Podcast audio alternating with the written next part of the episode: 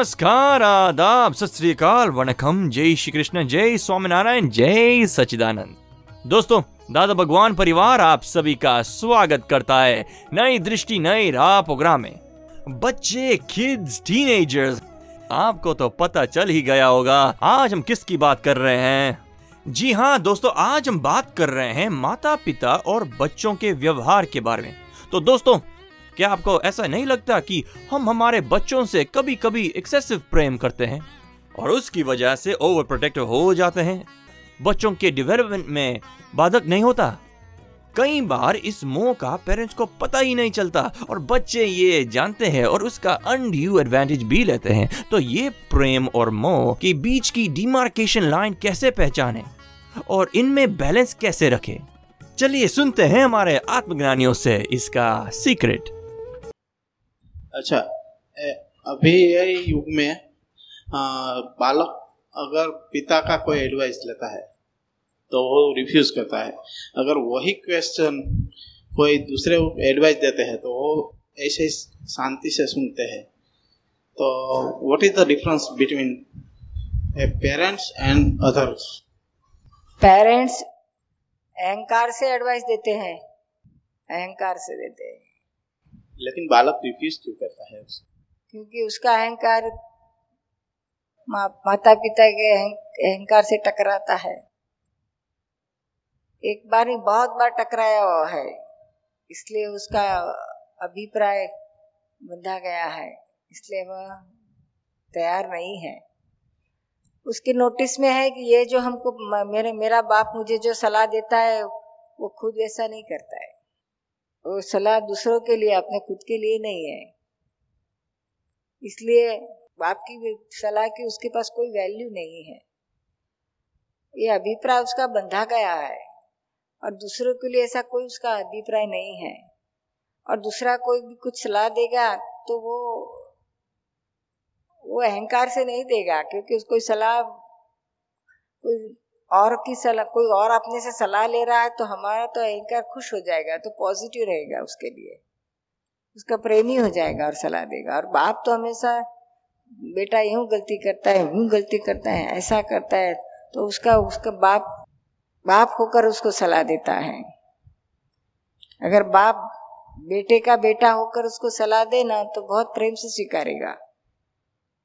लेकिन बाप, मैं बाप हूँ और ये समझता नहीं है बेटा और मुझे उसको समझाने का है, उसको सीधा करने का है। योम दिमाग में भूसा भर के समझाता है। इसलिए बेटा बिल्कुल स्वीकारता नहीं बाहर वाले को ऐसा कोई प्रॉब्लम नहीं है। वो तो सहज खुश होके समझाता है, उसको जो सच्चा दिखा हुआ देख बताता है। सामने वाले को अच्छा लगता है, बेटे को अच्छा लगता है, क्योंकि उसके अहंकार को कोई छेड़ता नहीं है बाप बहुत छेड़ता है पहले भी बहुत छेड़ चुका है। बड़े प्यार से समझाते हैं फिर भी वो इतना एग्री प्यार है ही कहा? आप प्यार किसे कहते हो? प्यार कहीं कहा देखा है आपने? ना आप में है ना आपके बाप में था ना आपके बेटे में है ना किसी कोई प्यार सच्चा प्यार है ही नहीं। यह तो आसक्ति है। मोह है। सच्चा प्यार तो उसे कहते हैं कि जहाँ बदले की कोई भावना नहीं है, कोई अपेक्षा नहीं है। वह प्यार ऐसा है कि सा, बेटा तो आपको मारे, कूटे तो भी आपका प्यार बिल्कुल कम नहीं होता है, किंचित मात्र द्वेष नहीं होता है, उतना ही प्रेम रहता है। प्यार कभी बढ़ता भी नहीं है और कभी कम भी नहीं होता है, हमेशा सलीखा रहता है। कोई भी संजोग रहा तो भी। ऐसा कहाँ से लाओगे प्रेम? अभी बच्चा अच्छा करके आया तो आप खुश खुश हो जाओगे और कुछ गलत करे तो आप उसको ठोक भी दोगे गालियाँ दोगे। कहाँ चले गया प्यार वो सब बेटा नोटिस करता है। कुछ ही प्यार व्यार नहीं है। तो क्या है माने के दूसरे कोई एडवाइस देता है तो क्या वो मोह नहीं है? उसको कुछ मोह नहीं उसको क्या लेना देना है? मोह बगैर वो देता है एडवाइस आप क्यों जेलसी करते हो? आप ईर्ष्या मत करो। ऊपर से पॉजिटिव लो कि इसको कितनी अच्छी मेरी और उसकी एडवाइस तो सरी की है लेकिन तरीके में फ़र्क है। उसके उसके पास कैसा तरीका है ताकि उसकी एडवाइस बेटा स्वीकारता है और मेरी एडवाइस नहीं स्वीकारता है? आप सुन रहे हैं नई दृष्टि नई राह। अगर कोई दूसरा एडवाइस देता है तो उसको शांति से सुनता है बालक। अगर फैमिलियर पेरेंट्स को एडवाइस देता है तो उसके सामने से रिफ्यूज और गुस्से से रिफ्यूज करता है। तो व्हाट इज़ द डिफरेंस एक प्रसंग बताते हैं दादाजी का। आप उसमें समझ जाइए। दादाजी का दूर का एक पोता था। भतीजे का लड़का था दूर का। दादाजी को खुद को तो कोई बेटे वगैरह नहीं थे। दूर का रिश्ते में भतीजे का लड़का यानी दूर का पोता था। दूसरे गाँव में रहता था तो दादाजी कभी कभी उसके वहाँ जाते थे एक दो दिन रहते थे और वापस आते थे।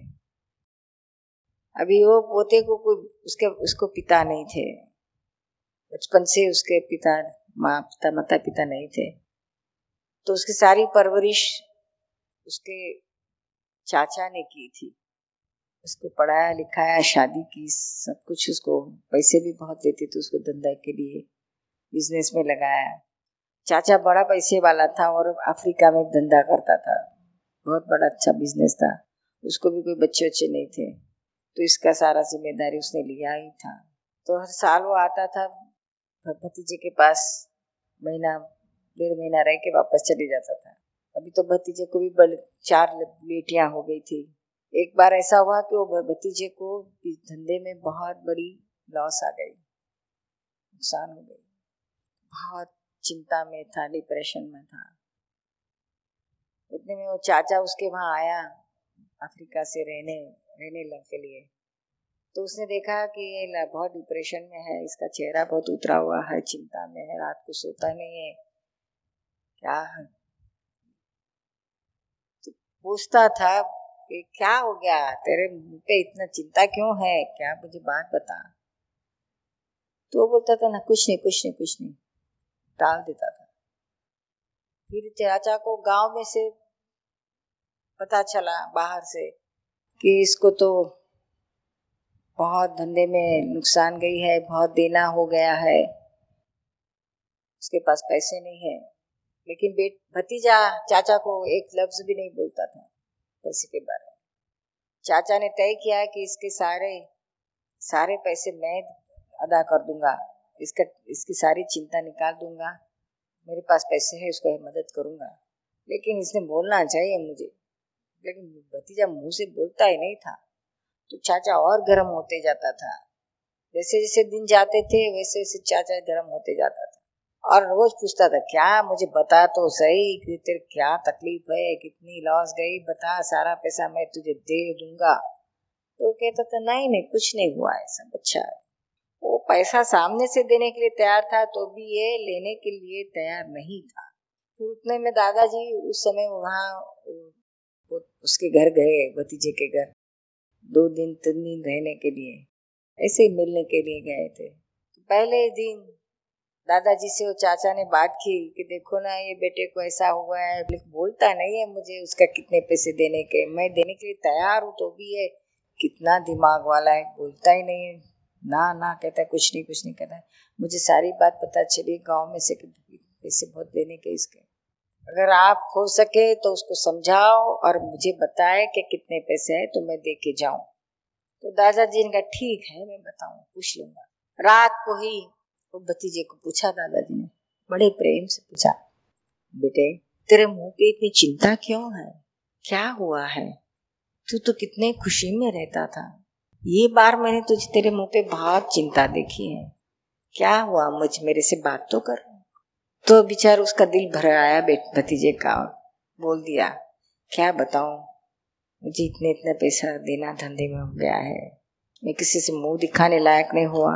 रहा बेटियों बड़ी बड़ी हो गई, इनकी शादी ब्याह करने का है।